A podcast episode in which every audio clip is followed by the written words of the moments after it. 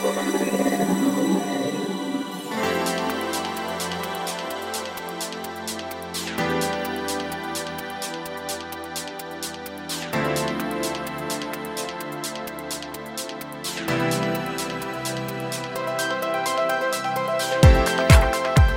んにちは、ゆきです。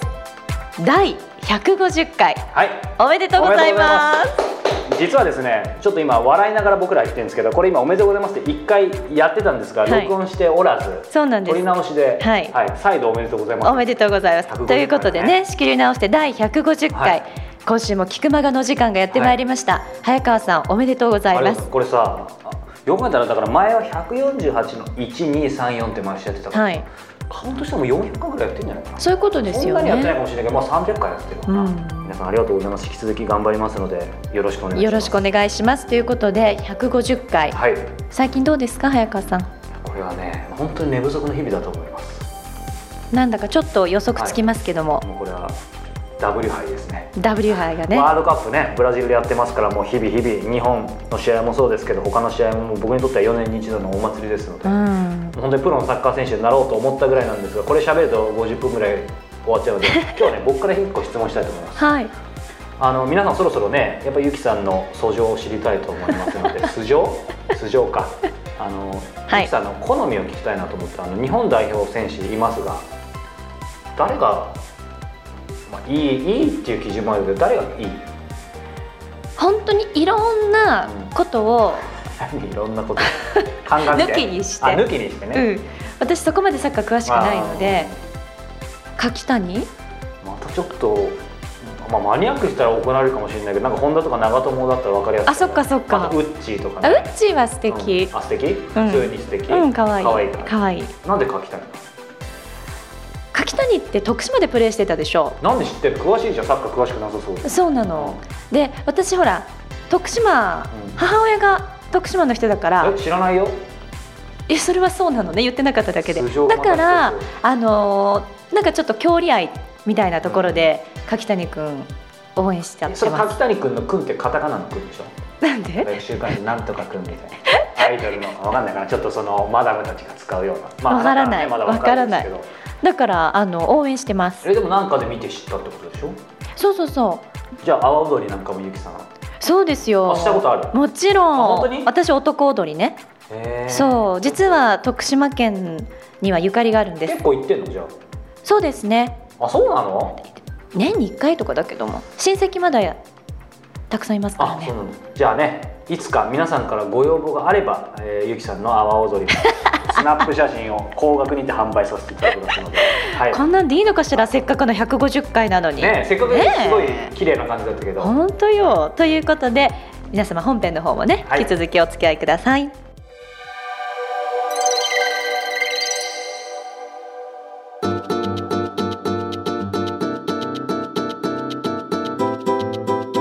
続いては今月の菊間がインタビューです。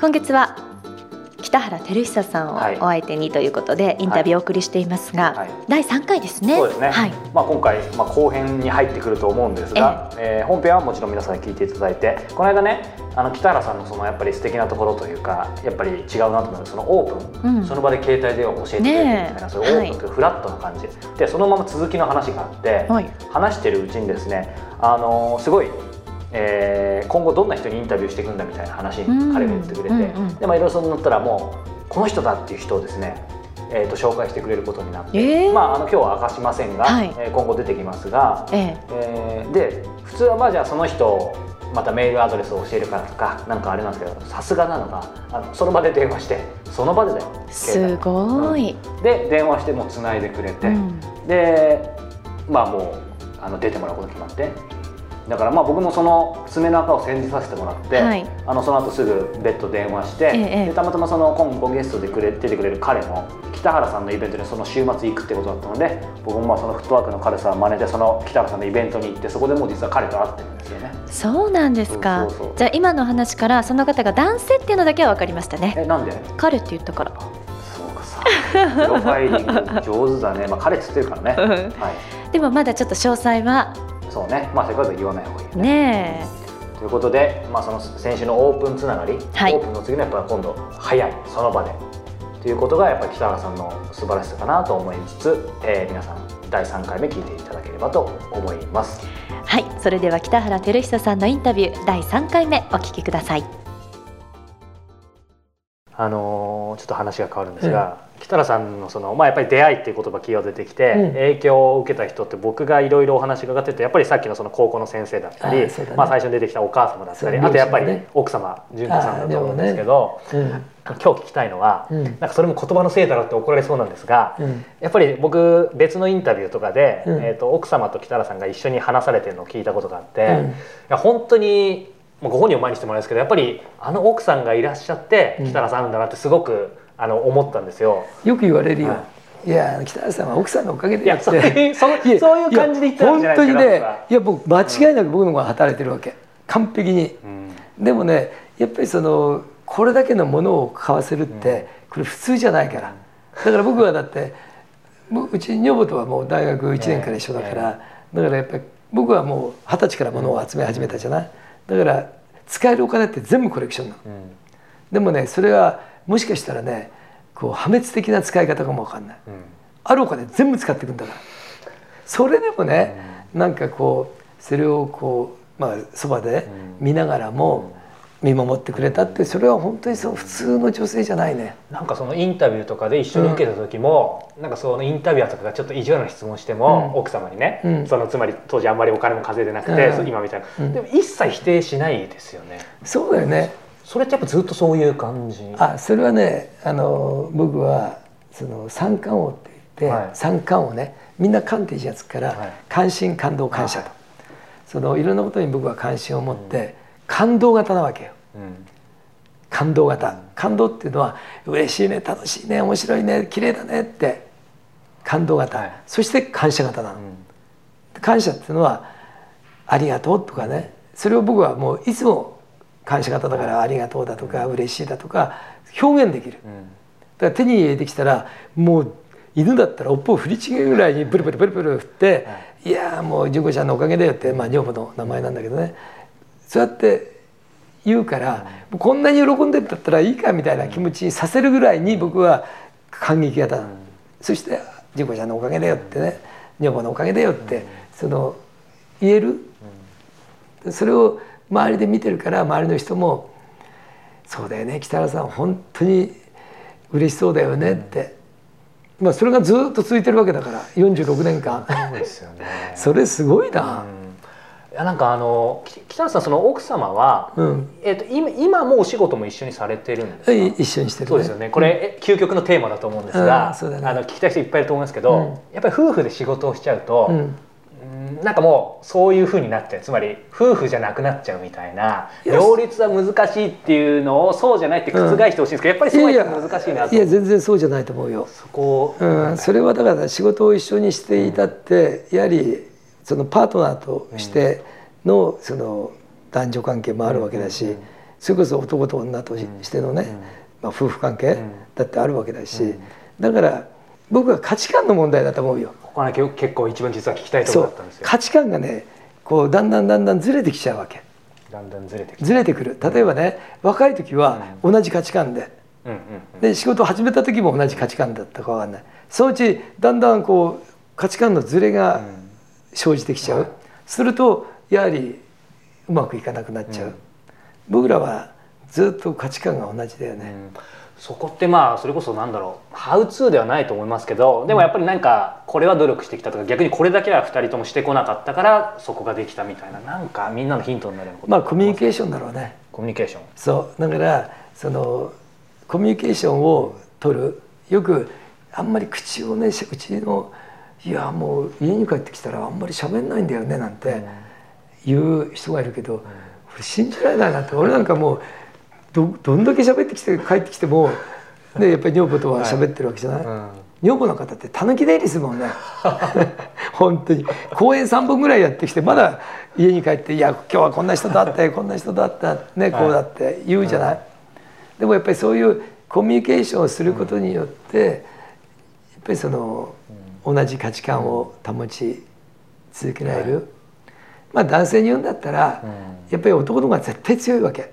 強い。強い。絶対強い。強いっていう定義は。肉体に肉体的にまずはい、だからやはりね男の方がいつも折れなきゃダメだと。うん。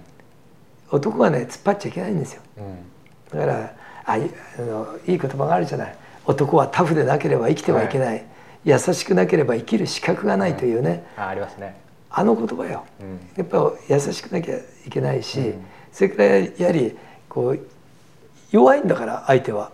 まあ実際そうですね。それはそうよ。あるのは強い部分もあるけどね、女性は子供を産むというね、男にはできないことだとかあるわけだから、でもやはりこう女性うん。としてやっぱりそれを立てるうん。とかね。で今まで突っ込んでお聞きしますけど、なんかもうピンチだったことはないんですか？夫婦。あそれ全然ないね、本当にない。まあ、本当にない。でも今の話聞いてるとないって感じしますよね。ない。だって俺折れるもんいつも。よくあの女房にはどんな優秀な弁護士よりごめんの一言とかね。いい言葉があるよ。は最初に自分が正しいと思っても謝っちゃうもん、い、うんうんうん、あごめんねって言っちゃえばもうそれで。北原さんに謝めたら確かに許しちゃいそうですね。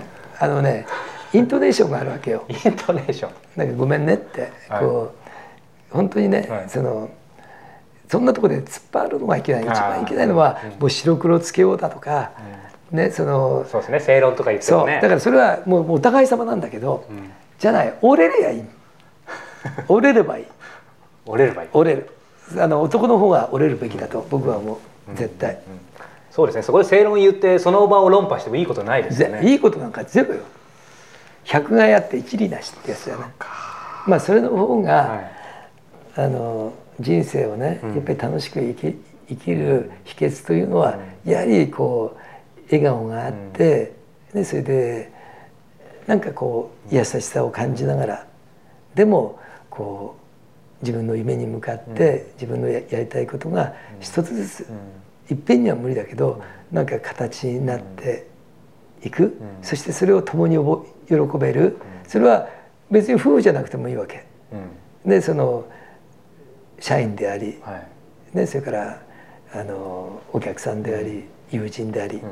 やっぱり自分がやってることを一緒に喜んでくれるような人、はい。まあ、そういう人がたくさんいればいるほど人はもっともっと頑張れると思うしそれにはやはりねやっぱり笑顔だとか、うん。笑いだとか、ね、それからおかげさまでとかね、感謝、ありがとうっていう魔法の言葉をね、運が良くなる魔法の言葉は感謝とありがとうだから、やっぱりいつも、ね、感謝ありがとうという気持ちをいつも持つ。これはねとても大事なこと。でもなんか確か僕も北野さんの何かで拝見したんですけど今の話にリンクして、うん。やっぱりその今の人が周りにいる人がすごく大事だって話で僕も今は30ちょうど3ですごくおかげさまで恵まれてるんですけど、あちょうど僕のハーフだね僕が66だろ33の半分だ。ちょお父さん。あのーえっと何聞きたか忘れちゃいましたがあれです。えっとそうそうそう。あのおかげさまで今人は恵まれてるんですがただドキッとしたのが北原さんが、確かどっかで書いてたんですけど50代から60代ぐらいになると、うん。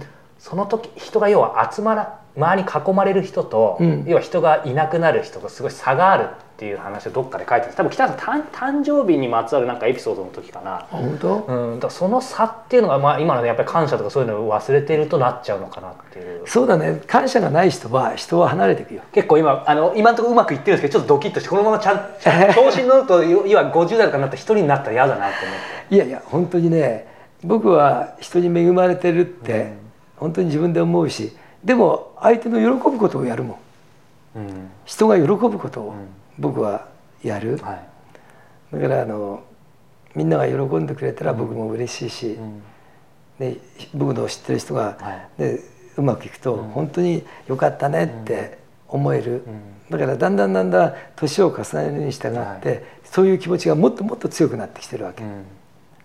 誰と誰かと誰かを紹介した時に、あその2人がね、そのしそれは仕事で、はい。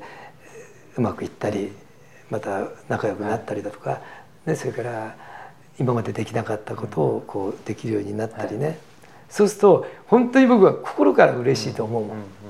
やよかったねって、だからそれが全然そう思わなくても心から喜べる、もしかもしかしたらそのあなたの33ぐらいの時だったらなんかこう僕はねどっちかっていうと本当に性格的にその人がうまくいった時を時に「よかったね」って僕は言えるタイプだ、うん。でもみんながみんなそうじゃないわけ。まあみんなではないですよ本当にね、うん。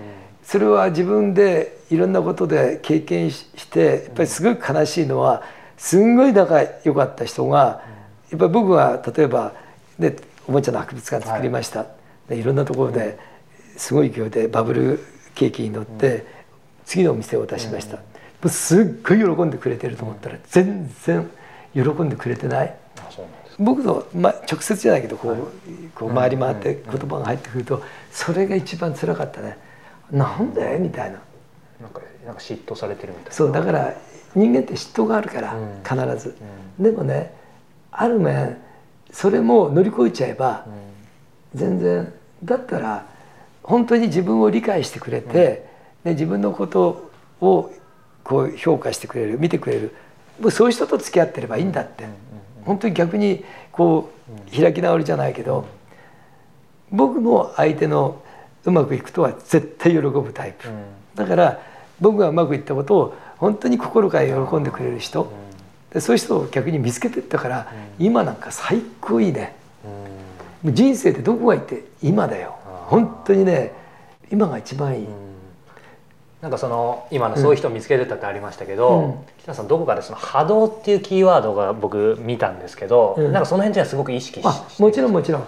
あのこれはねもう間違いないことで僕はねその中学まで本当に勉強しなくて、学校も行かない、まあ4人兄弟の末っ子だったんだけど、他の兄弟と全然違うわけ、まあ、2人学校の先生になったぐらいだからね優秀兄が兄と姉はね。優秀なの。いつも比較される。その比較されることに対して反抗期がやたら早かったんでもうすっごいもう反抗心ばっかりがあった、だからその学校も行かない、で勉強もできない、はい。友達もいない、うん。どうして俺生まれてきたのって本当にそう思ってた中学ぐらいの時、そうするとどういうことが起こるかというと街歩いていてもどこ行っても喧嘩相手というかトラブルメーカーと会うわけ。どこ行っても本当にねこんなとこにいるのっていうぐらいに会うわけ。でこれこれね本当に不思議で。確率論にしたらありえないんいやですよね。もうねどうしてここで会うのかっていうぐらい、そういそれだって学校行ってないんだから、それでも会っちゃうわけだからそういう喧嘩相手と、それで高校行きました、はい。でそれでその僕はやればできるっていう言葉で、逆に自分が180度変わって本当に頑張る、はい。努力する「俺やればできんじゃない」とかね「俺できるよ」とかね。それで周りも褒めてくれる、そうするとあんなに街同じようなところにいてもトラブルメーカー一掃された。へ一掃されたっていうか合わないわけ。うん。これがね波動なんだよ。うん。波動というのは同じレベルで引き合う。うん。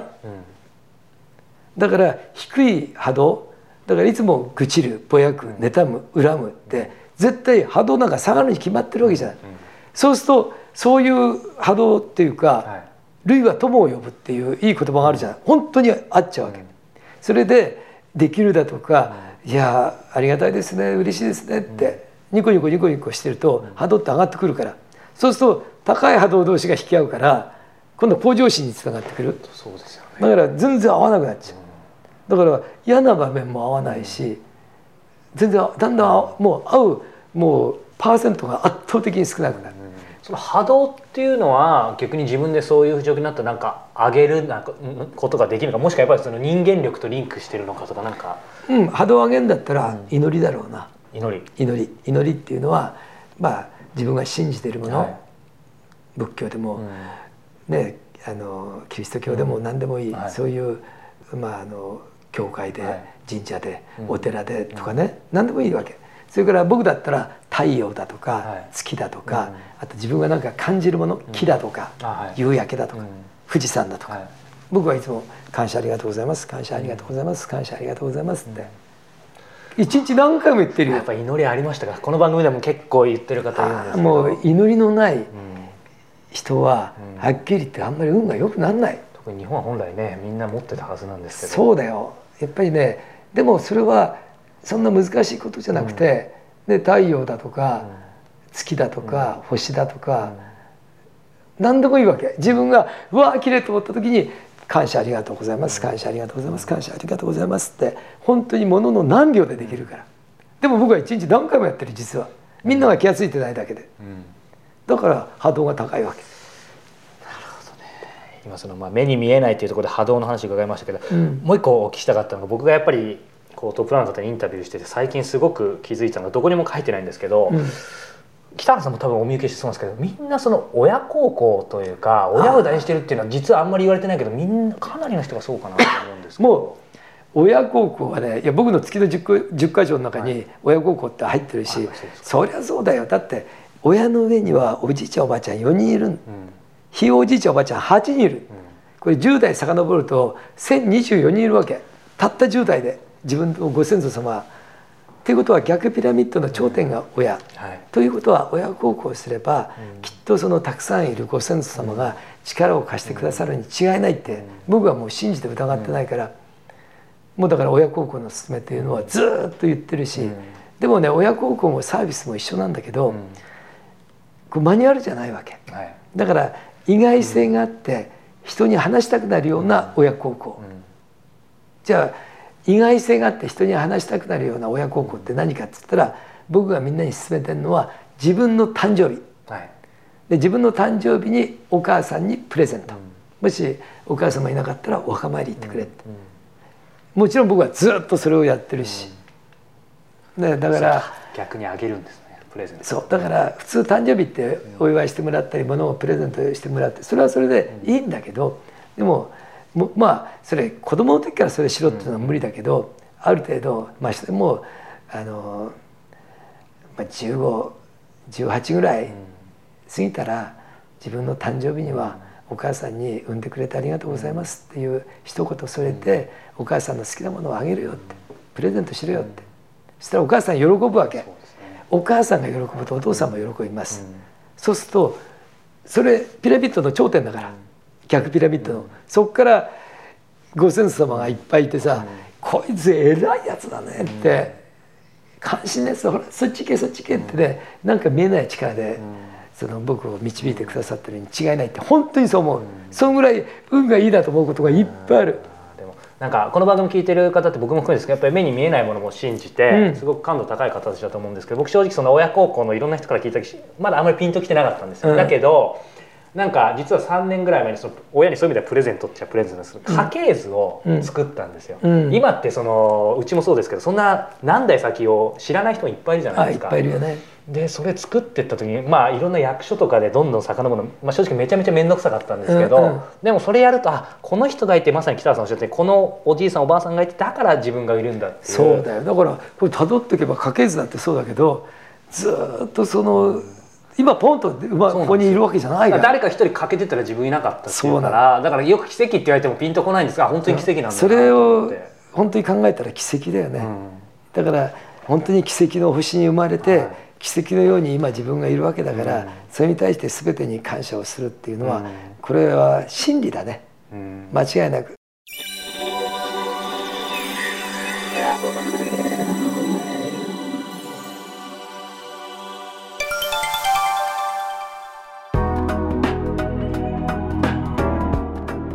続きまして今月の良いこと良いもの。はい、さあ今月は何を紹介してくださるんでしょうか？今月はですねはい「えー週刊地球46億年の旅。え」意味わかんない。雑誌というか週刊誌。これね。はい。えー、といや本当は紹介したいもん結構このコーナー持つかなと思ったんだけど、うん。あのね、今実はストックがもう50ぐらいあります。だえからどれにしようかなっていっぱいあるんだけど、はい。まあ、あの今週というか今月はこれを紹介したいと思います。でゆきちゃんにもあのはい。ちょっとチェックしてもらったんだけど、ええ。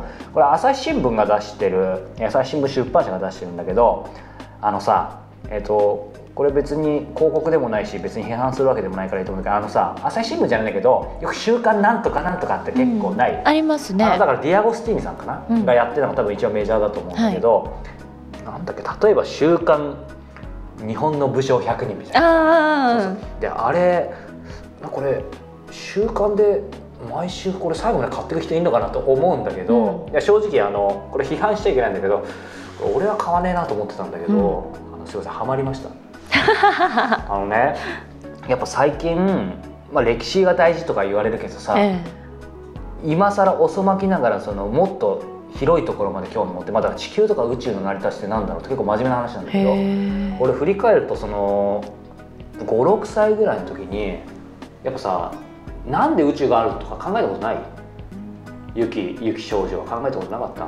あと死んだらどうなるんだろう？ああそれを突然俺やっぱ45歳の時にこ怖くなってっていうかさ、例えば、まあ、宇宙はいつかできたんだけど、はい。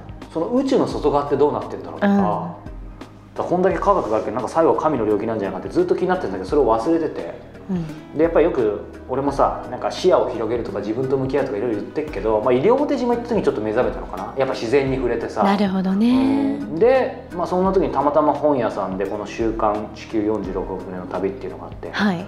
これいいよ。キャッチキャッチ地球の歴史や奇跡のドラマにあふれているっていうことで、えー別にこれを広告宣伝したいわけじゃないんだけど要はその専門の学者さんだったりいろんな最新の学説だったりそれがすごい習慣で分かりやすくなってて。でビジュアルであのなんか iPhone とか iPad と連動しててなんか映像が見れたりとかさ。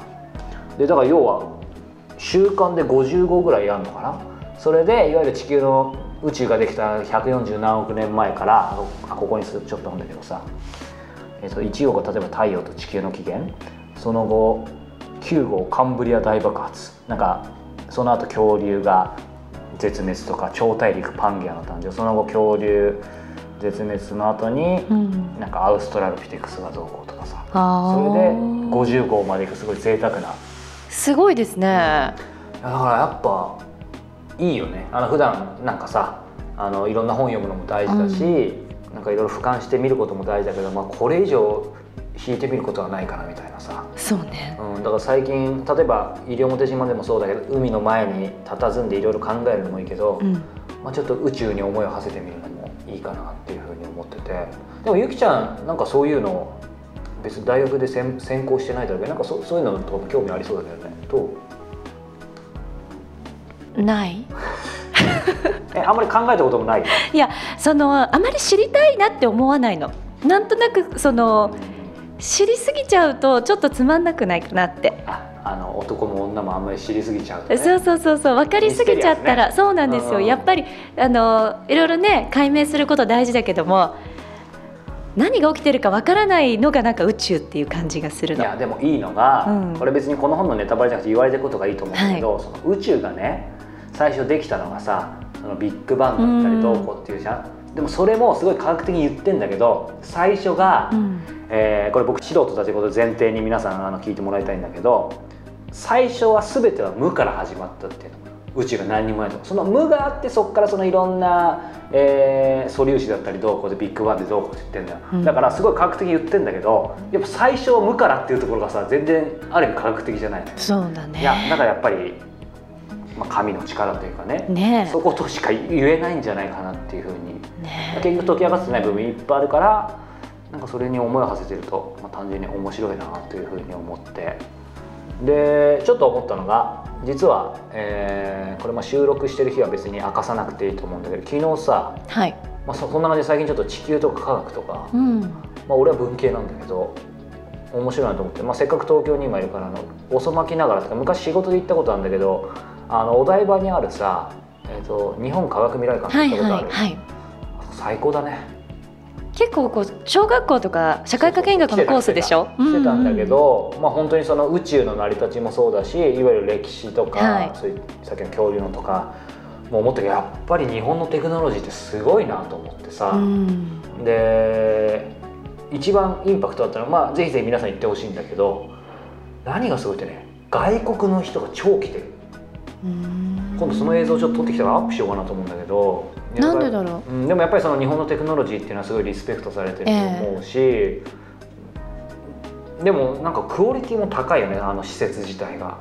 あれ？この前オバマさん来た時にそこって訪れたとこじゃなかったかな？ごめんなさい間違ってた。でもそういう技術館行ってたじゃないですかね。うん。で日本の宇宙はすごいね宇宙のそういう開発が注目されてるし、うん。そうそう。だからちょうど昨日か。昨日の若田さんはいはい。帰ってきたでしょ、ねでその大体収録日バレてるけどね、まあいいんだけどね、うん。その時にちょっと行ってて。でなんか若田さんのその帰ってくるの生中継するみたいな感じだったんだけどあの人は混むの嫌だからその後に行ったんだけどさ。そうそうそうそう。まあ、ぜひぜひこの地球46億年の旅もそうだけどなんか日本科学未来館とかも含めてまあ何でもいいんだけど、うん。まあ視点をちょっとずらしてみるのもいいかなとね。そういうとこってこう子供が行くようなとこなイメージがあるけど大人になってからのが楽しめるんでしょう最ね高だった。ちょっと私今あの感化されて本当いいときちゃった。思う。建物もすごいおしゃれだし、うん。あれ国が作ってるけどあ日本やればできるじゃん。そして外国の人こんなに来てるよみたいな。でなんかはあの外人さんに話しかけられて、まあ、ちょっと修行中の英語をうまく話しつつ話したらうん。なんかイエメンの人だった。でアラブの人も来てる。へえ、まあいいなと。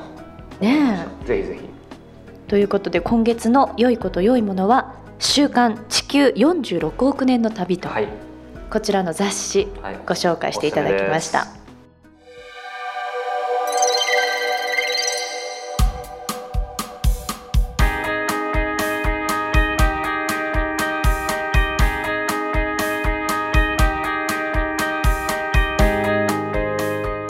それではエンディングのお時間です。はい第150回なんとなく区切りのいい。そうだね。ねえ。今回この菊間がもうそろそろお別れの時間がはい、近づいてますけど、うん。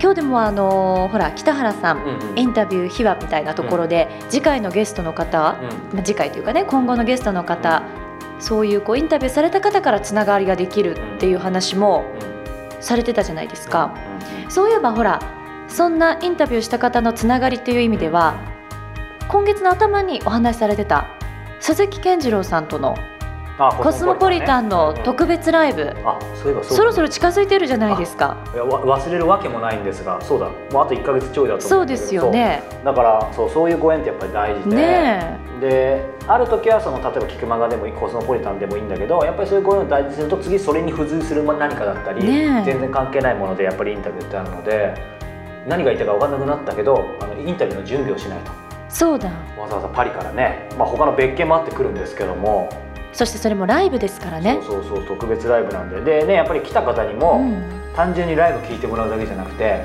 まさにコスモポリタンに質問もしてもらいたいのでね。これはなかなかないチャンスですものね。今回のこの特別ライブはコスモポリタンを年間定期購読されている方をご招待はい無というこ料でごとなんですよ招待しまね。すそれに加えてえー一般の方もえー参加できますのでえープロフェッショナルなえー出演した鈴木健次郎さんに質問したい方えーまた身近にえー触れてみたいという方はぜひぜひ会場に来てみてください。これはなかなかそういうコスモポリタンの方を身近に接する機会ってないですものね。そうだね。皆さんにとっても、彼らと,、うん、えー、といい意味でだけど当たり前だけど彼らも人間でしょ、うんうん。で普通っちゃ普通のパッと見ね、うん。まあ、オーラ出てるけどでもその彼らと僕らが何が一緒で何が違うのかってやっぱり肌で感じてほしい、うん。コスモポリタン聞いてもちろん感じてほしいけどそのタイミングが合う方は、はい。ぜひぜひ来てもらいたいなと。そうですね。このコスモポリタンの情報なのですがキクタスストアのトップページにコスモポリタンのバナーがございます。興味のある方はぜひチェックされてみてください。さあそしてですね番組では皆様からの質問ですとか助けて。リスナーさん。はい、こちらのね回答等もはい、お待ちしてますのでこちらの方はキクマガのトップページの質問フォームから質問ご意見等々お寄せいただければと思います。ちなみにまあ復習であの助けてリスナーさんは、えー僕が、えー部屋もパソコンのデスクトップも片付けられないのでどうすればいいでしょうという、うん、切実かつお叱りを受けそうなはい、ものなのでこちらも助けていただきつつ、えー皆さん何でも突っ込んで質問をもらえればと思います。はい。その際はぜひあのーポッドキャストネームそしてご住所も添えてプレゼントもね、はい送りますから。皆さん住所もお忘れなくお書き添えください。はい、ということで第150回そろそろお別れの時間が近づいてまいりました。ぜひ次回もまたお聞きください。さようなら。